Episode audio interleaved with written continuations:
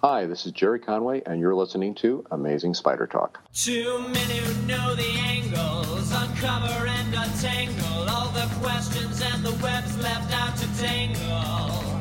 Be it nineteen sixty-two, last Wednesday's afternoon, they'll bend your ears with reckless self-abandon.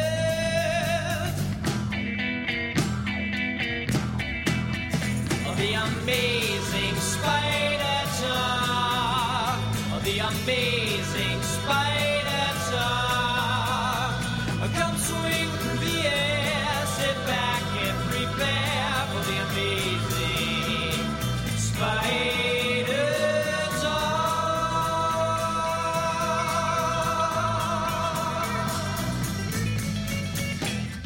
Hello and welcome to the Amazing Spider-Talk. My name is Dan Gvozden, and I'm the editor of Superior Spider Talk dot com.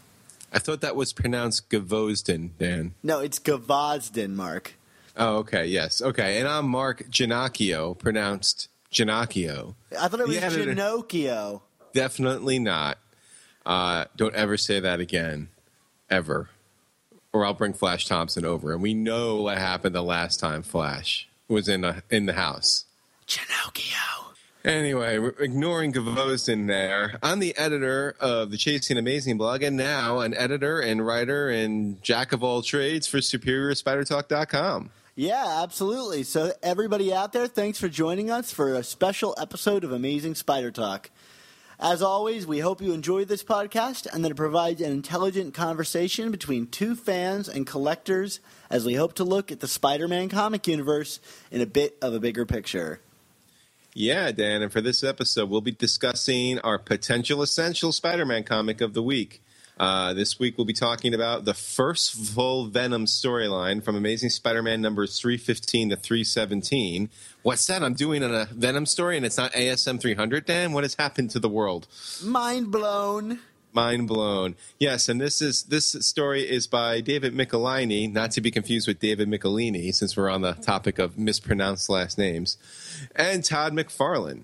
Then we'll read your comments and emails and go through our Flash Thompson's Flash reviews. That's if Flash is recovered enough to join us. I don't know, Dan. He he sounded pretty banged up last episode. Last I heard, he had raked up a serious hospital bill. Yeah, and I, as I said, I am not paying for it. Which is good for you. You know, like, yeah, just because he, like, lives in the corner of my house doesn't mean I have to pay his hospital bills. I'm not, I'm, you know, I'm not his uh, his dependent, right? I, or his uh, whatever. I'm, I'm not his mom and dad, although, you know, who knows what's going on there. Of course, if you hear this sound, please check out your iOS device for a link to an article, video, or image to enhance your listening experience. Mark, we got three issues to talk about today, so I think it's prudent that we get on with the show and talk about your choice of essential comic, The Amazing Spider-Man numbers three fifteen to three seventeen.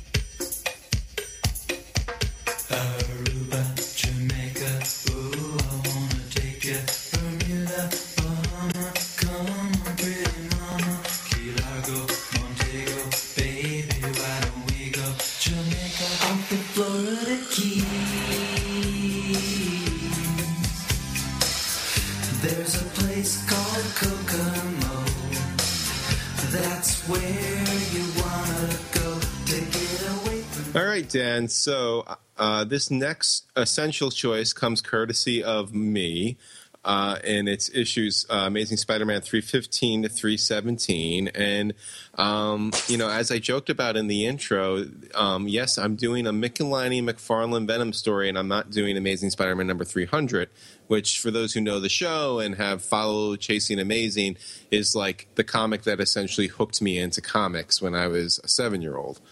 Um, and while I love Amazing Spider-Man number three hundred, and it still ranks as one of my favorite Spider-Man stories of all time, I actually found these three issues to be more in line with the essential element of uh, what we're trying to, you know, achieve here in this series. And uh, the reason why is um, I feel that, that these three issues kind of sent, set more of a template for how Spider-Man and Venom stories would be told going forward, just in terms of, you know, generally the, the arc and direction and how the story is resolved. Um, I also feel these issues, we get a better sense of Venom as a character uh, and his moral code.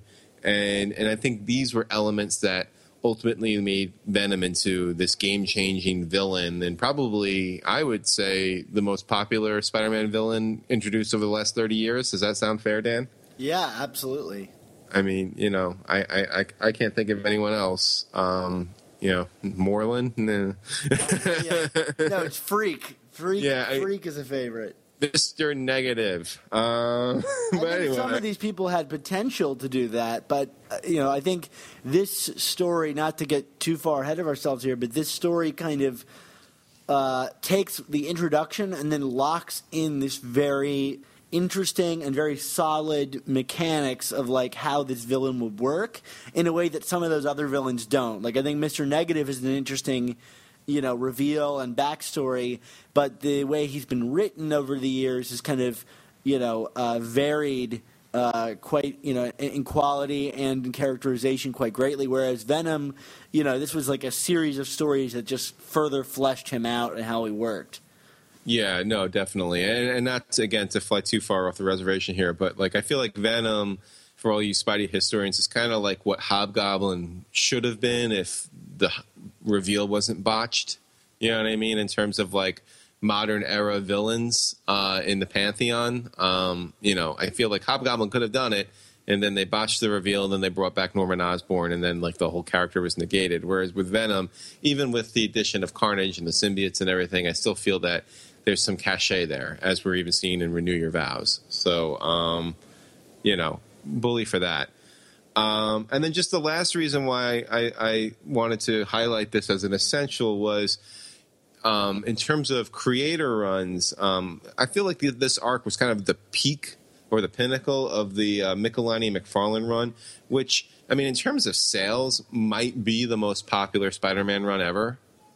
Um, I mean, this was kind of, you know, the, the, the onset of the comic book boom that kind of trickled into the early nineties. And, you know, basically for Marvel, if it wasn't an X-Men book, it was a Spider-Man book. And and the fact that, you know, Michelinie, who was, you know, had this very storied run on Iron Man that kind of established him as as a presence at Marvel. And then McFarlane was like the hotshot superstar young artist. Um, and, you know, Venom was kind of their prized creation together. So I feel like in terms of a full arc, this was this this was kind of the peak of that run. So, um, you know, from a historic standpoint, I think that's worth mentioning. Yeah, that's a really good reasoning. So let's talk a little bit about the story itself and and the comics. So, um, again, you know, for those who are unfamiliar with their their their Venomology or whatever you want to call it. Um, You know, Venom, of course, was first introduced in Amazing Spider-Man number three hundred. That's we learned uh, his origin story. You know, he's Eddie Brock, the disgraced newspaper reporter from the Daily Globe who uh, basically has a vengeance for Spider-Man because he it was that he revealed the identity of the Sin Eater, and then Spider-Man proved that it was a fabricated story. Um, so he swore vengeance. Uh, but, you know, he also was ready to kill himself until he was rescued by the symbiote, which was the black costume, alien costume that Spider-Man spurred after Secret Wars.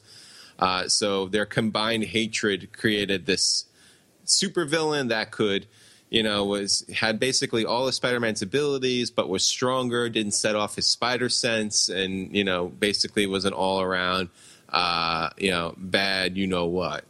Um, and even though Spider-Man succeeds in defeating them in, in his first appearance, uh, as as villains are wont to do, uh, Venom busts out of the raft, uh, which was the, the prison du jour uh, in this era. And, um, you know, right away in this issue, uh, three fifteen, we get this very weird, twisted sense of morality from Venom, which I think is what, you know, for me as a kid drew me into the character. Um, this, I, you know, he kills a guard, and it's then one of those classic tropes of, oh, what's the guard doing in the cell? Let me just rush in and investigate. Yeah, and and I mean, kills him brutally. I mean, this is like, I mean, you know, he doesn't hack him into bits, but he suffocates him using the symbiote, which is, you know, a pretty awful way to go. Yeah, one of the and, things that surprised me when revisiting this is just how violent this series of comics is.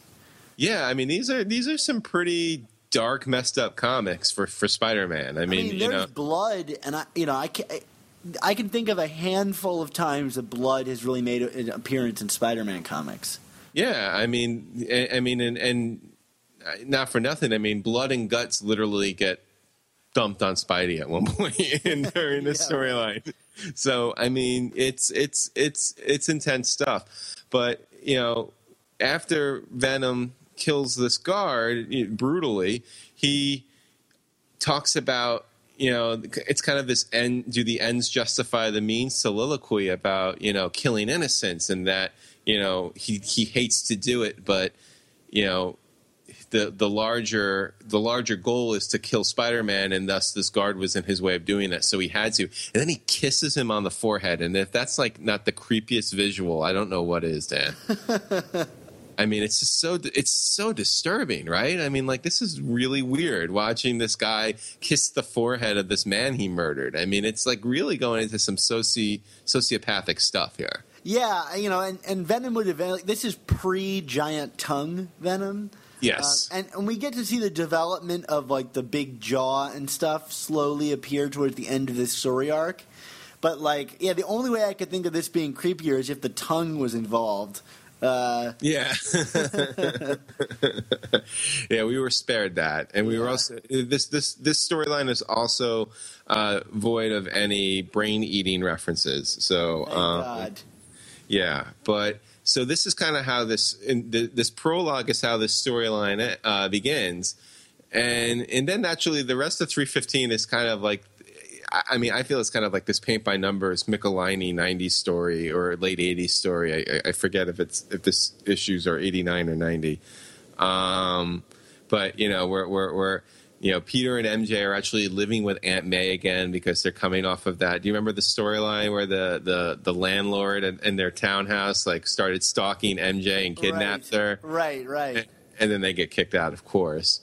Um, There's not- this bizarre plot line that I had totally forgotten about involving Peter and M J's cousin, whose yes. existence eluded me until earlier today when I reread this. Yeah, definitely. Um, the, the the cousin Christy, who yeah. I. I, I think, I, if memory serves, I think this goes in a, a very special episode kind of direction, right? I mean, doesn't she have, I think she has like an eating disorder or something, and she definitely has a crush on Peter that goes a little too far too, right? Is yeah, that... it's kind of weird because Peter kind of reacts to her too, and I don't know what her age is, but it seems kind of ambiguously young. Yeah, it's it's it's very strange, and and you know this is this is where you know McFarlane. You know, love them, love them or not, the the, the exaggerated um, features and anatomy. I mean, like it, it, it, you know, it it makes characters like Christy and like Nathan Lubensky, who's in this, like it just adds this aura of unsettling, this unsettling aura to this story, right? I mean, just visually, because it's like these characters are. I mean, you know, like Nathan almost resembles a, a, a skeleton. You know, like it, it's it's it's very cryptic, I think. I mean, well, meanwhile, Peter is like a, a professional weightlifter, and M J right. is this pinup model, which I guess is appropriate for what her job is. But nearly every image of her is like, you know, Wankavision. Yeah, you know, she's it's like looking up her skirt and with her like, you know, fishnet leggings and so on. You know. You can't help but feel a little dirty reading these books. I was going to ask, Dan. I mean, you, you, you've you've we've talked about you know the objectification of women in, in these comics. I mean, the, the M J stuff's got to be a little weird, right? Yeah, I mean, it's funny. You know, reading through this again uh, and looking at Todd McFarlane's artwork, you know, it's it's weirdly reminiscent of um, Giuseppe Camuncoli and Humberto Ramos's work. I mean, it, one in, for Ramos the the like crazy anatomy and poses and uh, I guess like pin-up women. But one of the other things I noticed is that all of the um, a lot of the pages are full of these really tall panels, much like we would see in Camuncoli's work over the past couple years. And I wonder just how much those two artists, I mean, and many of the Spider-Man artists going forward from McFarlane were influenced by uh, books like this. Yeah, definitely. Well, I mean, I know you didn't mention him in the in the in, in those artists, but I know Ryan Stegman directly was, I mean, influenced by this run. You know, like like McFarlane's work specifically on Spider-Man. Yeah. Um, so I mean, like I and and you know, I I kind of consider all those. Well, Ramos has been around a little longer than Camo, Camo and, and Stegman, but I you know for the most part I kind of consider them contemporaries. I think I think. Especially, especially if, you know, I get the sense that all three of those guys are big Spider-Man fans. I, I would feel that this is definitely an influence on them. I mean, yeah. it's just, you know, I mean, it's, it's, I'm not even an artist, and I feel like McFarlane's art was influential on me in terms of my, my relationship with comics. And it's like, when you go back now, years later, you know, I, it, like, I see the flaws and I see where the criticism lies, but, like, I still can't break from, like, my nine-year-old self reading these comics. You yeah, know, it, I mean, his version of The Thing might be the most nineties thing ever created. Oh, Craggly, Craggly Face Thing? Yeah, I mean, he's got so many rocks, you know. Yeah. And each and, one's got a pocket. And do you spot Felix the Cat in these issues? Yeah, I've, I've picked him out a couple times. For those who don't know, McFarlane kind of is like a running gag, would always work in a visual of Felix the Cat somewhere in every one of his stories. Yeah. So, uh, you know, go through that run if you have Marvel Unlimited or you have the comics in your house somewhere, and and and and, and try and spot Felix. It's a lot of fun because he shows up in some fun places sometimes. One of the things I think that's, while we're talking about McFarlane's artwork, and I'm sure we probably discussed this before, is that, you know, if you're reading from the beginning, you know, every artist kind of has their own spin on it, but I would say he's the first one to really kind of like do his own thing with the character. Everybody else is kind of doing their version of Ditko or Romita, Romita. or a combina- combination of the two.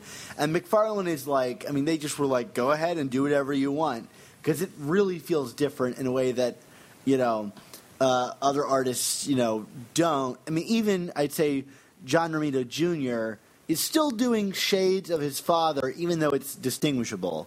Yeah, and I, I, I think in addition to his father, J R J R was also very he- heavily influenced by the, the Jansen Miller artwork on Daredevil, which is funny because Jansen would obviously ink Romita a ton over over the years. Um, so even on Superman now. Yeah, I mean, Dan, not to gloss over it, but I mean, you know, in three fifteen you get a Spider-Man Hydro-Man story, which is fine, and it's fun because it's McFarlane drawing Hydro-Man, um, which is a good character for, for him to do.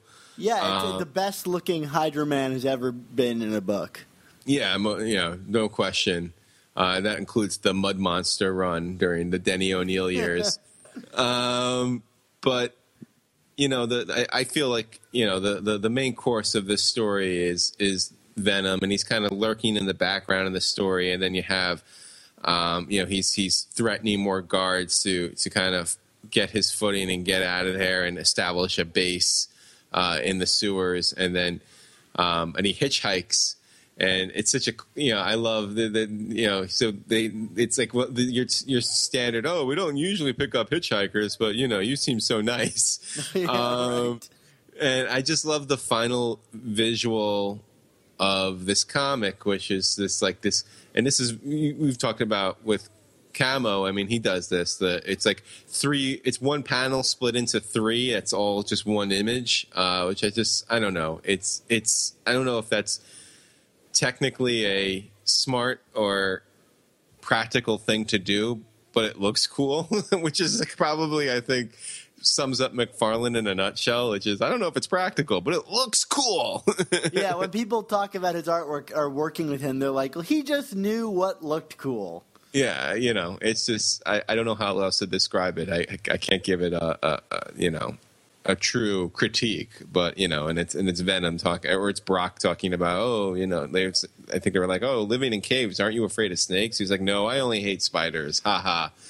And and thus the cliffhanger, uh, which brings us into three sixteen, which, now, Dan, the, the cover to three sixteen, uh, which shows Venom kind of standing triumphantly over Spider-Man, and Spider-Man's like on his back, and Venom's claws are kind of, you know, tearing out his costume. Um, for me, that's kind of the iconic Venom visual.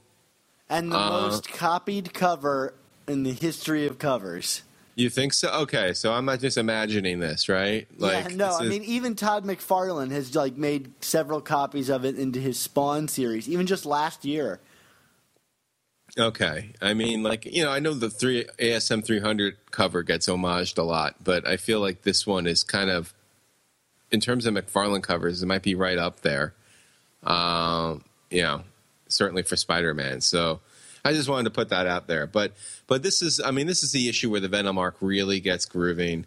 We get, you know, after after having Venom kissing a, a dead guy in the last issue, we get what I think might be the most the second most unsettling thing in the comic, which is Venom versus Black Cat. What did you think of this sequence, Dan? It's brutal. I mean, he like knocks her through a wall and like sl- and like tears on her hair. It's what it, at least what it looks like, and she is like bleeding all over. I mean, it's pretty brutal. Even though I think his interpretation of Black Cat is not particularly great.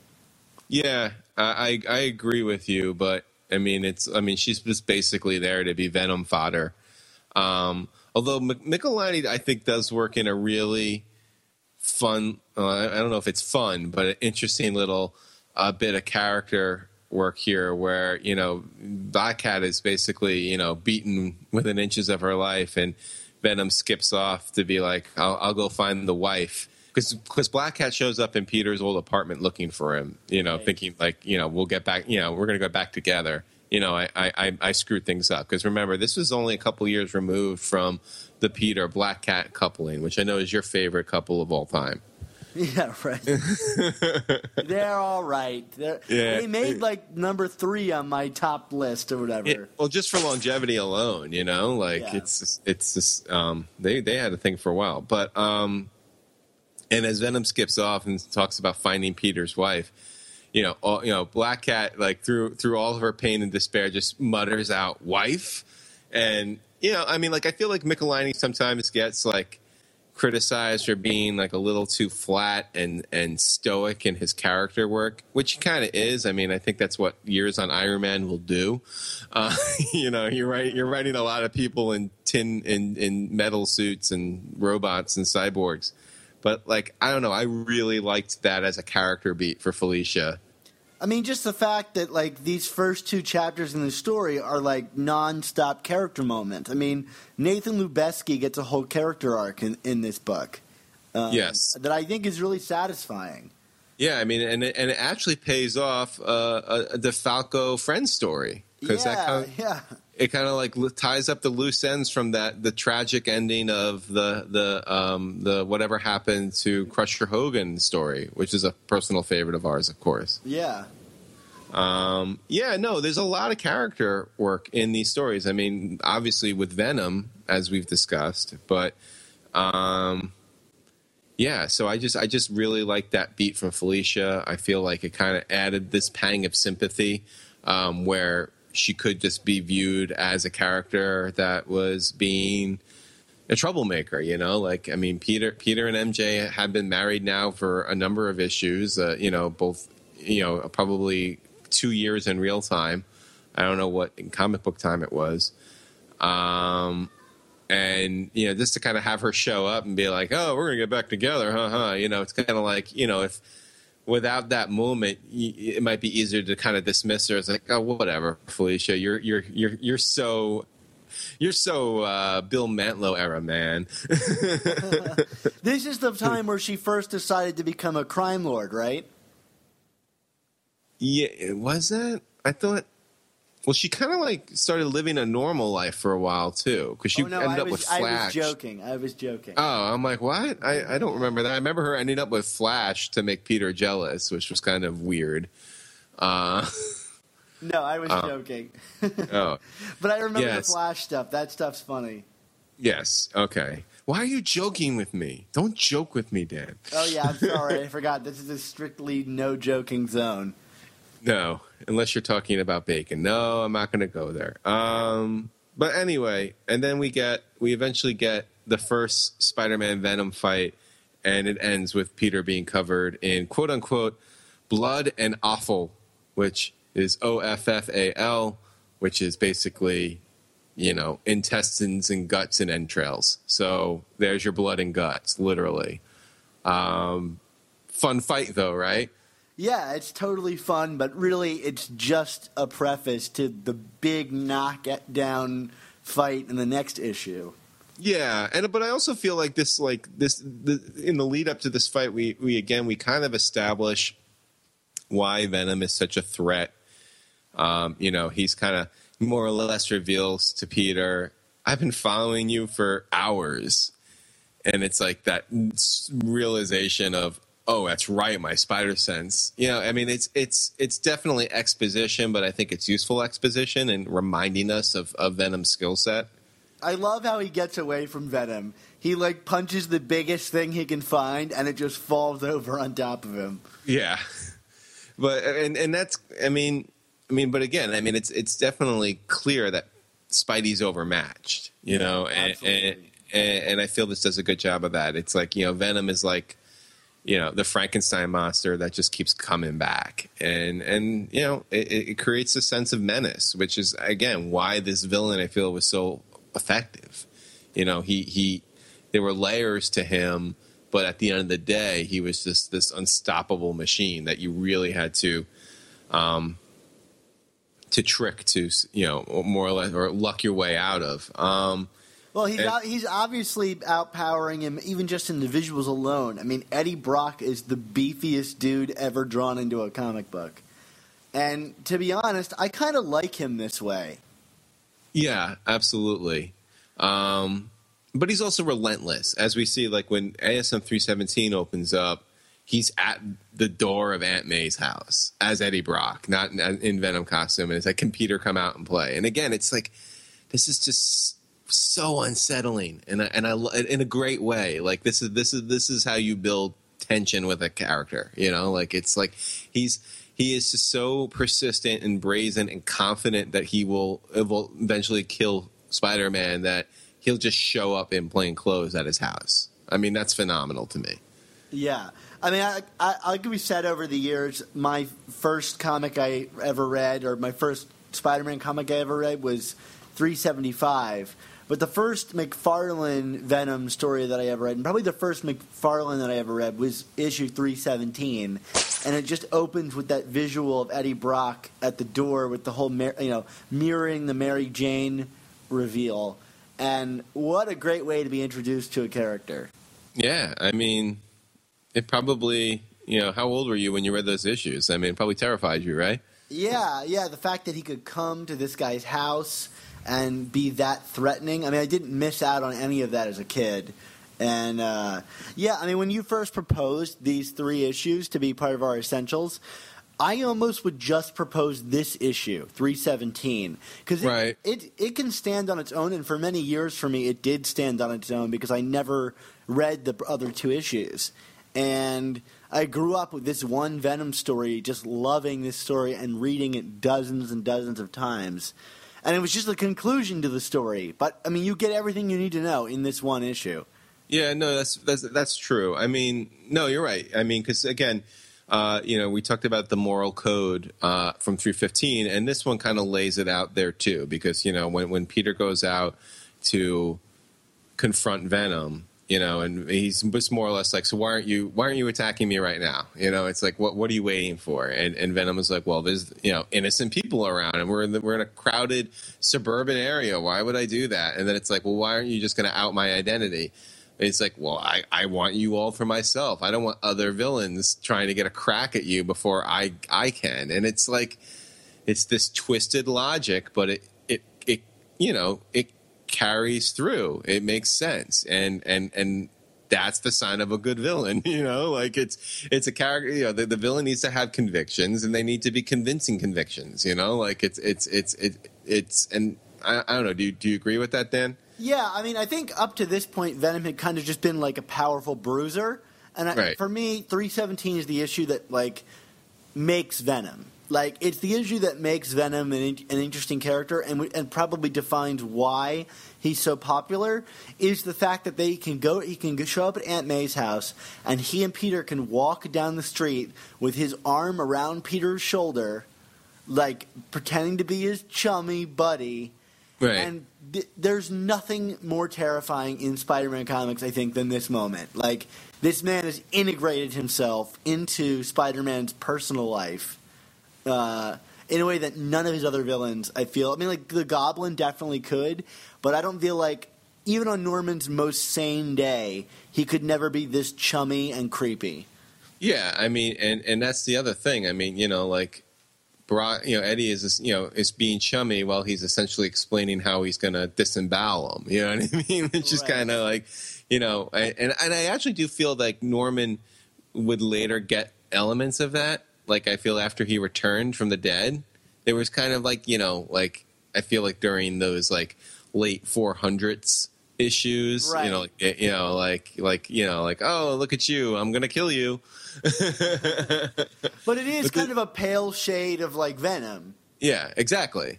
No, exactly. And and and and, and even even with you know Spidey's identity being out and about again with you know through Superior and stuff, I I I, I don't feel that anything is quite matched this dynamic. And, you know, I, I, I love how, you know, he's like, you're going to come, you know, Venom's like, you're going to come to, he he proposes fighting at the beaches in Montauk, which is where I would vacation a lot as a kid. I don't believe the, was it the Seacrest Hotel is the hotel that they talk about? Right. I don't believe that's actually on the beach. I don't recognize that, but, you know, um, but let me say that there are beaches in Montauk. They're beautiful, and they would be vacant in the winter, although the seasons in this story are a little... inconsistent, right? Yeah, right. I mean, it starts off with like a blizzard, and by the end of it, they're on this beach. And I, I maybe it's just me find find this odd uh, because I only had that last issue for so long, so I was just like, oh, it's like summer or like spring, and they're wearing jackets. And then to you know to finally read the full story, I remember thinking, wait a minute, it's winter. I had no idea it was winter. Yeah, I mean. Winter on the beach and, you know, in the South Shore of Long Island, I got to tell you, I don't know how long Peter, even in super strength, would be able to stand out there in his underwear waiting for the symbiote to get him. You know what I mean? Boy, did we see him in his underwear. Yeah, well, McFarlane, it's extreme. Uh, but, um, you know, we, we, we do get some moments of Peter trying to get help and Venom you know, more or less going like, uh, uh, uh, you're on your own, or I'm going to, I'm, I am going to go after your family. Um, which finally leads us to that beach fight. And, and like, I feel like even within Spider-Man and Venom stories, this is a fight that gets copied a lot in terms of templates, right? Yeah, I mean, I, and it's, it's one that we don't like, you know, I think was like the way it was structured. Um, we don't really get anymore. Like, old Spider-Man fights and classic Spider-Man fights, it would be like, okay, let's do a brief, like a quick run-through of all of these people's powers and then weaknesses. You know, and you get things from Spider-Man being like, oh no, I'm almost out of web fluid and stuff like that. And now no one focuses on that anymore. Spider-Man could just be any other guy. Yeah. Um, but, like, I like that in this one. We get a run-through of, like, Venom's weaknesses and then how he overcomes them. And it's kind of like this weird little chess match between the two of them. Yeah, and uh, we do get the, the new ability of him sending the tendrils ahead of him through the beach sand to, like, suff- you know, to pull Peter under, which I thought was, I mean, you know, in terms of power set, that's pretty cool. How it's visually laid out is cool, too, with the three, like, almost identical panels that, uh, like, show the progression of him being pulled under the sand. I've always loved... that Peter gets pulled under the sand with that big bump in the sand, like it's a carpet. Yeah, yeah. it's it's very clever. And then, you know, I mean, Peter is definitely overmatched here. Um, you know, like he he can't win this fight, so he throws up a Hail Mary and uses the brain. And again, I mean, that's we we we'll, we've talked about this, and we'll talk about this in future essentials, I'm sure. Um, you know, I mean. That to me, that's the best resolution in a Spider-Man fight because that's, you know, Spider-Man has always been that character where, yeah, he does have this the proportionate strength of a spider, but what makes him Spider-Man is is who he is under the costume, which is Peter, who is a very intelligent person and, and resourceful. Um, and what Peter basically does to win is he more or less concedes the fight and just go and tempts and, and tries to bait the symbiote to, to reconnect with him and to leave Venom. And because the symbiote still has this, I think he describes it as being in love with him, which is a little weird choice, but okay. Um, it goes to him and weakens Venom to the point where I guess it kind of makes him pass out, which might be, a, I mean, that was not fully explained in my impression, but. I like that he kind of like pulls away from it and it kind of like is like trying to attach itself to both of them and it just kind of snaps. That was kind of my interpretation, was just like it's a lot of stress to kind of pull away, and Peter is super strength and Eddie is just a big dude and he just can't handle the like strength of detaching the the thing tearing away from him. You know what I mean? Yeah, yeah. That was always my interpretation of it. Right. And they do kind of leave it where, like, he, he's just walking away, like, I'm going to go get the thing to go corral these guys. I mean, you know, like, you're kind of almost waiting for, like, one more panel of, you know, Venom's hand surging up or something. But, right. But you don't get that for another, I think, fifteen issues or so before Venom would reappear. But, um, but yeah, I mean, this is, this is, these are, these are worthy, this is a worthy resolution to a good fight, right, Dan? Yeah, absolutely. I think this is a great pick for the Essentials, and uh, if people haven't picked up on this yet, Mark had first choice, and he chose a lot of really good ones. Uh, oh, oh, come on! Now we're now we're, now we're throwing this on me. I mean, come on! And, and who chose first? I mean, no, uh, no, I'm not throwing anything on you. I mean, you chose a bunch of really good comics. I can't argue with this one. This is a great pick. Okay, well, I, I, I appreciate that, and uh, you know, I thought I thought Doomed Affairs was a very inspired choice too. So I think our last few have been good. Uh, well, I wonder if our next one will be as good, Dan. Uh, I wonder, Mark. Anyway, uh, and, and in the spirit of moving forward, let's talk about comments and emails.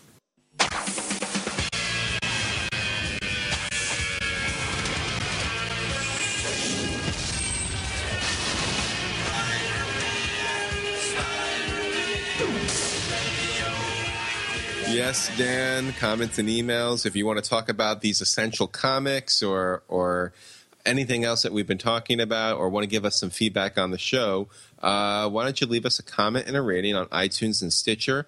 Uh, find us by searching on Amazing Spider Talk or just Spider-Man. Um, and also while you're there, too, in addition to comments and emails, uh, why don't you subscribe to us so you can get us in your feed every week? I mean, come on, what's better than that? Um, if you want to email us, the email address is amazing spider talk at gmail dot com. Uh, we do ask that you kind of keep it brief and, and let us know what your question might be, or just what your what the general thrust of your comment is. And for those who like to ask or questions or make or give us feedback in one hundred sixty characters or less, you could tweet at us at SupSpiderTalk on um, Twitter and just hashtag it O K to print. Dan, what's going on with the Amazing Spider-Man number seventy-two giveaway? Yeah, well, we don't have any comments this week, and uh, no one has come forward to claim the Amazing Spider-Man number seventy-two that I'm giving away, which, if I rem- wanna, I can remind you, is written by Stan Lee and illustrated by John Romita Senior I mean, a real classic issue. I'm just going to give it away, so I guess they must not be listening to the show anymore. So I'm going to keep doing this until someone does respond to the giveaway, and I'm going to open it back up again. If you want to uh, give us a comment and get added to the raffle, please do so, because it looks like your chances are getting better all the time. Um, so this week's potential winner, and only if they write in, is Iron Spidey. So Iron Spidey, if you are out there, please write to us at amazing spider talk at gmail dot com with your name and address, and I will send you a copy of Amazing Spider-Man number seventy-two with that wonderful shocker cover. Yeah, what are you what what are you people waiting for? You're getting a free Silver Age comic. I mean, my goodness, right? Yeah. Well, you know, I guess I know a lot of people have been burned out post Spider-Verse, and maybe they're not listening anymore because they're not reading the book anymore. So who knows? But, you know, for all those who are, you who are still listening and have commented, this is your chance to win something. So I hope Iron Spidey was listening. Anyway, uh, we got some email, Mark, from uh, our friend Brian Huberty. Uh, what is he What is he asking us about? Yeah, well, well, Brian is a lifelong Spider-Man fan going back forty years, um, and he wants to ask Uh, what we think Dan Slott's legacy is. And, you know, Brian offers up that, he, you know, he, there's been some great stuff like No One Dies and the, and the Spider-Man Human Torch miniseries. Uh, but it does sound like he's maybe running out of steam, in Brian's opinion.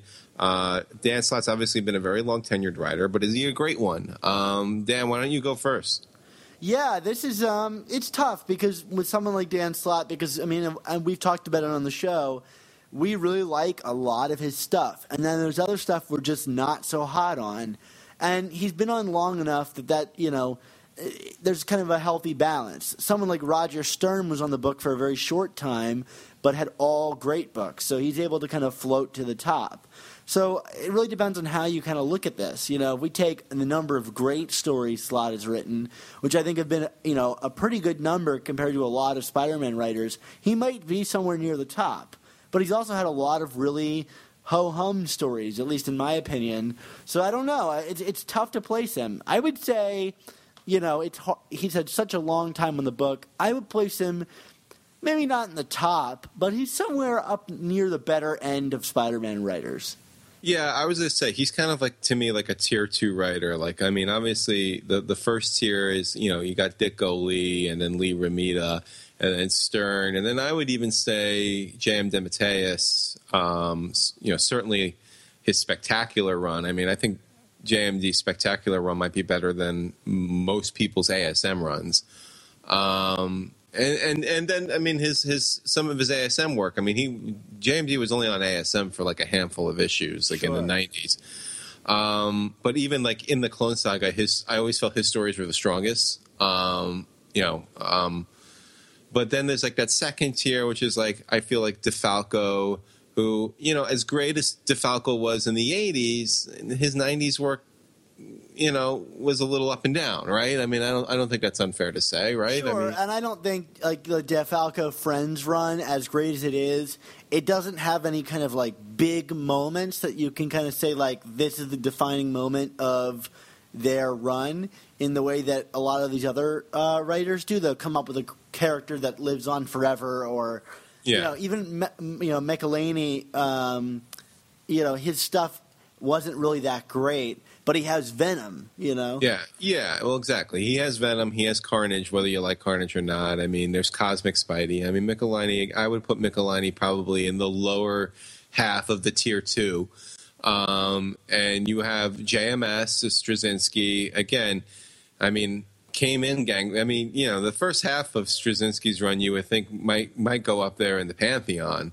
Uh, for Spider-Man, but you know there is that second half which has such things as Sins Past and then of course One More Day. As soon as uh, Deodato got on the book, yeah, I mean, yeah, and you can't you can't just gloss over that. I mean, and even some, I mean, like some stories that I know people like. I mean, I I can take or leave, like Back in Black, and um, some of the Civil War stuff. I you know The Other, um, you know these. These were okay stories, or in some cases, bad stories. So, I mean, I feel that hurts his overall stock. Um, and I would put Slott there. I feel like, you know, like Big Time and, and No One Dies was very inspired. Spider-Man Human Torch is a phenomenal story. I think it's one of the best things Dan Slott ever wrote. Um, the, you know, even like a lot of the, the Brand New Day stuff that Slott did, I thought was very good. I mean, I, Superior, I, when we started our podcast, we were so into that. Superior was good, I would say, through at least twenty-five issues. Yeah. I mean, it wasn't until Goblin Nation that it started to to slip.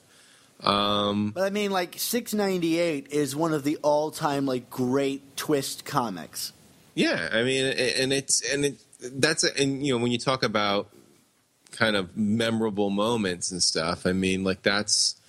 That's that's a moment that's going to live on forever, you know? And, and you know, we're, of course, in all this, I'm not even talking about Ultimate. And, you know, you can definitely make a case that Bendis, for at least, you know, the front half, you know, his Bagley run on Ultimate is some of the best Spider-Man comics out there, too. But yeah, I would say that's definitely tier one. Um, well, I will not offend you.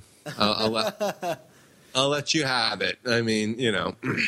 but, um, but, yeah, but in terms of legacy, that's kind of where I would put Slott. I mean, it, he's he's in the middle, which is not, you know, he's he's among good company. You know, it's not like, I mean, you can make a case also Paul Jenkins did some wonderful stuff. I mean, you know, but I think Slott's Slott's had m- more legacy than Jenkins. As uh, even if I like Paul, personally like Jenkins' writing more, I think Slott's done more memorable stuff. Yeah.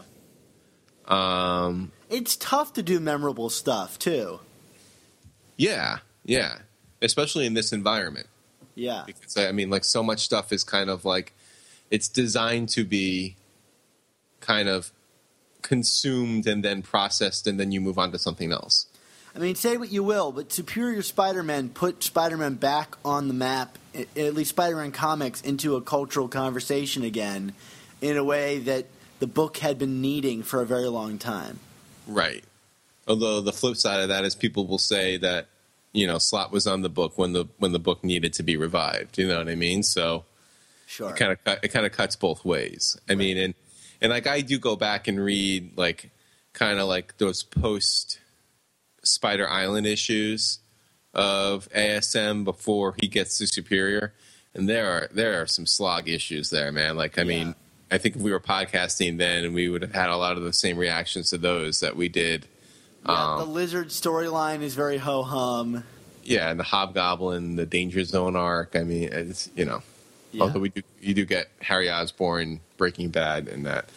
Um, so, anywho, that's that's that's my take. I think I hope we answered your question, Brian. Yeah, and time will really tell. You know. Yeah, and I mean, of course, you know, we are having this conversation with with rumors in the in the background that Dan Slott's time on the book might be coming to an end. We don't know yet. We'll see. You know, we're not going to really know that until we see October's solicitations. But um, it does seem from some of the recent announcements starting to come out of Marvel that they're going to be changing up creative teams on some books, you know, over the next few months. It definitely, you know, you got Bendis on Iron Man. Um, and I'm sure there's going to be some other big announcements coming uh, about Marvel's books, so, you know... A new Spider-Man or something like that? Have they said that? I, I, I...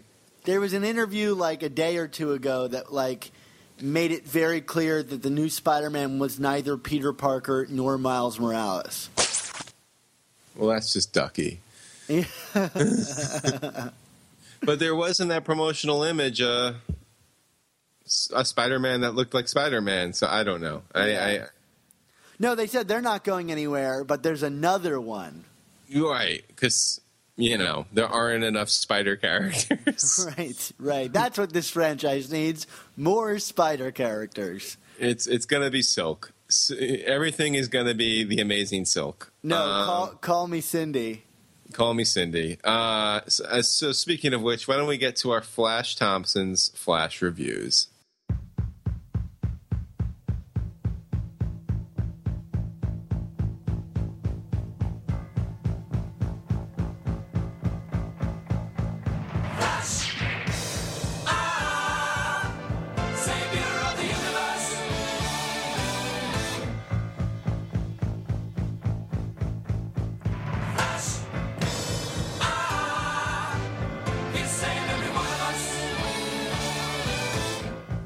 I guess now is the time of the show that Mark and I, and potentially a special guest, talk about all the B books that we've been reading in about a minute or so, or hopefully under a minute. We've set our timers for that minute. And, yeah, uh, yeah today we're not going to be going through all the books. We're just going to be talking about non-Secret Wars titles. Yeah, we're splitting this up a little bit. Well, Dan, I, I, I, I'm going to go give Flash a call because... Um, He's not here. He's still in the hospital. So give me one second, okay? Hold on. I'm just all gonna. Right. All right, hold on. Let me let me let me talk to Siri here. Siri, call Flash Thompson. Just so you know, I don't do anything when you blink at me. Oh, Siri must be drunk too. I don't know what's going on here. Uh, the, the bottom line is Flash isn't here, Dan. It's too bad. So we're going to have to do Flash Thompson's reviews without him for this week. All right, why don't we get into Silk number five? All right. You want me to go first? Yes, that sounds great, Mark. We'll do oh, that. Don't, don't, don't, don't show disdain for me, Dan. I don't appreciate that. So count me in, okay. Partner. Three, two, one. yes, Dan, I'm still reading this book, even though I said I probably wasn't after a while. Like, I just can't quit. Liar, saying... liar, liar. I actually didn't mind this issue as much as I feel it started to advance some things with Cindy's family. Plus, there were a couple of interesting character moments between Cindy and Jonah, and then Cindy as Silk herself. Uh, still, this book does get a little too twee for me uh, with its dialogue. And the dialogue, in addition to trying to be a little too cutesy-cutesy, also has these moments of being very rigid and cliched. I think there was a character who was like, I will get you, or something ridiculous like that. Uh, and while Stacey Lee's art is pretty, um, we, we did get a pretty interesting cliffhanger uh, at the end of this issue that does make me wonder what's going to happen next. I don't necessarily need this book in my life, um, but... this was better than the previous few issues, so I'm going to give it a fan club certified. Okay, count me in, Mark. Three, two, one. Right now, Silk is kind of my fix for lightweight, fun superhero dramatics. Sure, the book has some structural problems, at least to me, mainly the awkwardly inserted flashbacks, but I'm enjoying the characters and, I guess unlike you, Mark, the dialogue... And but especially the artwork, like you said. Stacey Lee's artwork, which with the wonderful coloring by Ian Herring, has so much character in every panel that I find myself smiling over the tiniest of things, whether it be a smug look from the Black Cat or just some truly stunning fight sequence layouts. This isn't a groundbreaking series, but it's simple fun with a story that isn't trying too hard to reinvent the wheel, and sometimes... I think a breath of fresh air is all I need when I'm reading comics. Fan club certified. There you go. Although, Dan, I would say if you want something kind of light and breezy that I think is better than Silk, you should check out Batgirl. All right. Well, I've never read a Batgirl comic before. Uh, yeah, it's a start. You, you should start with like the last arc, which I think was around issue thirty-five, but it's really good. Um, yeah, sorry. Not to get into other comics. Hey, I love Batman. That's a great book. Yeah, well, and that, that, that last issue was great, right? Anyway, yeah, absolutely. Uh, next on Amazing Bat Talk. Um, we're now on to Spider-Gwen five. Dan, you know how much I've been loving this series. What do you think I'm going to say about this issue? You're going to love it, so let's count you in. Three, two, one. Well, Dan, we still continue to get some interesting reinterpretations of characters in this comic, this time with Felicia Hardy. And I actually think visually this was some of Robbie Rodriguez and Rico Renzi's best work yet. All the same, the pacing of this comic is all over the map, and there are legit sequences where I'm not even sure who Jason Latour is writing this comic for. We get a little more insight about Matt Murdock, but still not really enough to clarify why this character is so dramatically altered from his six one six counterpart. I also think the series has moved away from the fun dialogue and unique kind of uh, rhythm to it uh, of language that made the Edge of Spider-Verse debut such a phenom. And yet the series ends, too, because of Secret Wars, which I don't quite understand why there can't be last days for Gwen. But uh, in terms of this being the last comic, I'm going to give this a puny Parker. That's a shame. I, I, I, do you really think that this book is finished? Like, are we going to get Latour and Rodriguez back again? I have no idea, Dan. This, uh, this, this, to me, this is where, I mean, if there's not a sign that they were not expecting Spider-Gwen to be so popular, I think this is it, you know? Like, because obviously, like, Silk and Spider-Woman, which were part of the plans from the get-go, they're getting these, like, Last Days books. And it's like, it's almost like they don't know how to have Gwen in two books. Uh, and it's, I guess the shame is the Gwen that we're getting over the span of Secret Wars, which we'll get into in a future episode, is not very good. Yeah, I mean, if they don't bring back these two guys, like, talk about, like, bungling a cash cow. Yeah. Um, anyway. Well, here, let me count you in. Three, two, one. Mark, I'm not as down on this issue as you are, but I'm also not anywhere nearly as hot on it as I've read online, including on our own site.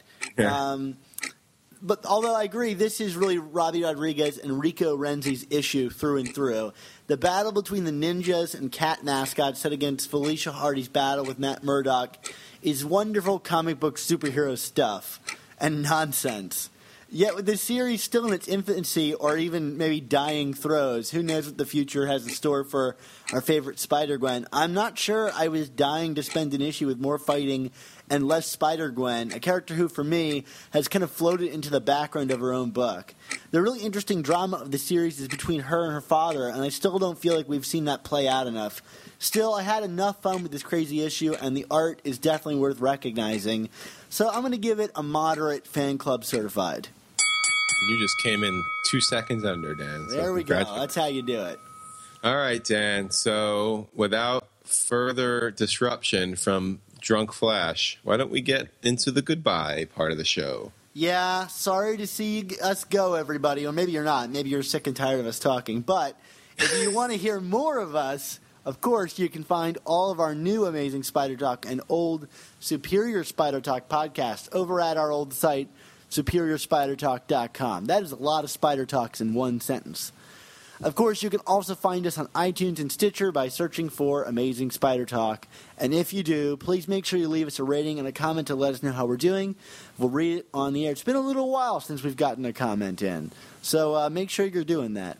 Of course, if you have any opinions on the comics that we've discussed today or any questions, be sure to email them to us at amazing spider talk at gmail dot com, and we'll address and read those on the air as well.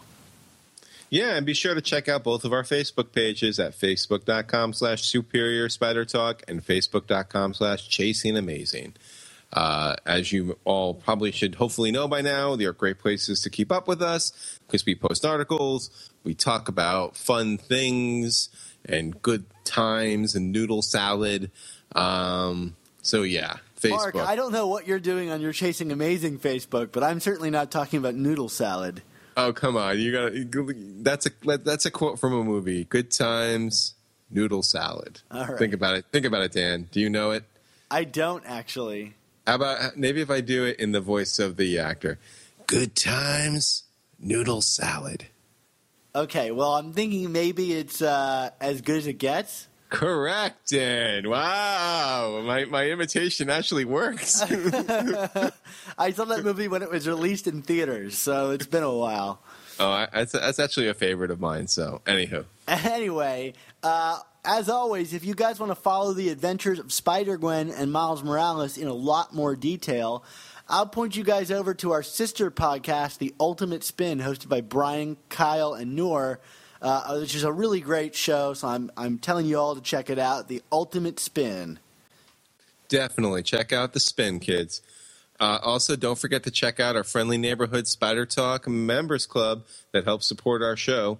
Uh, and speaking of support for our show, our theme song is courtesy of Rylan Bojack, and our outro song comes from Magic. And a special thanks again to Nick Cagnetti, Ray Sumser, Ron Friends, and the legendary Sal Buscema for all of our show's artwork. Mark, where can we find you on the internet this week? Yeah, well, of course, you can find me at w w w dot superior spider talk dot com, where I'm running through the uh, greatest Peter M J stories. Uh, and then also, back by popular demand, and really, people have been requesting this, Clone Saga callback is going to be appearing on uh, Superior Spider Talk. Dan, are you ready for some Clone Saga retrospectivists? I've tried to avoid some Clone Saga material on my site, but I guess it is inevitable the Clone Saga is going to rear its ugly head. And as far as I know, you are really getting into the doldrums of this series in your uh, your uh, retrospective, aren't you? Yeah, we're going to see exactly how far I can push this series, because I, I do think there's going to get to a point where it's going to be like, I can't write about this anymore. It's it's but it's it's it's right now it's still kind of quirky enough to have things to say. Um, also, find me on Twitter at Chasing A S M Blog. Dan, you? Where are you? You can find me on Twitter at, at SupSpiderTalk for my Spider-Man stuff, and at Dan Gvozden for just my normal account. And, uh, of course, read everything that I do on Superior Spider Talk dot com, although, Mark, you're taking over a lot of that stu- all of my writing on that site. Um So you can well, read what I'm really focusing on now is my film writing over at grind my reels dot com, where I should have a review for Jurassic World and for Inside Out coming up this weekend. Where's the setup, Dan? Yeah, this week I went to a, a, a butcher shop. And oh. uh, and it was part of, like, you know, this educational tour. And they took us through the back where there were all these, like, cows' carcasses hanging and stuff like that. And um, I heard this sound, you know, coming from one of the rooms in the back. And You'll never guess who I saw back there. Were you on the killing floor, Dan? Yes, it was. The, well, I, and that was a killing room in the back there. Well, I was going to say, because to, to to quote something that's much more witty than I am, it, the, the killing floor is actually a misnomer. It's not actually a floor. Uh, oh. um, so so you, you heard some stuff and you want to know who was making the sound? Is that what you're saying? Yes, yes, yes. I, I mean, like, I, I perhaps you know more about it. Yeah, well, you know, I know that um, when I was a kid, my um, my Uncle Ben... It just made the best kidney pie. I mean, my goodness. Like, melt in your mouth, Dan. I mean, you want good awful? Uncle Ben's kidney pie. So, but of course, you know, Uncle Ben died tragically. No. At the, at the hands of a burglar. So, you know, those days are gone. Oh, I, that, I just, I really wiped my brow. I thought Uncle Ben was going to die in a horrible butcher's accident. No, no, no, and I don't mean to be laughing because this is this is very sad. I, but I was going to say perhaps uh, it was his ghost uh, at the killing floor, just whispering over the recipe of kidney pie: one onion diced, two cups potatoes, kidneys, pie, and with great podcasts must also come amazing spider talk. The next installment. Spider-Verse. Spider-Verse. Spider-Cat. Spins a web. Any size.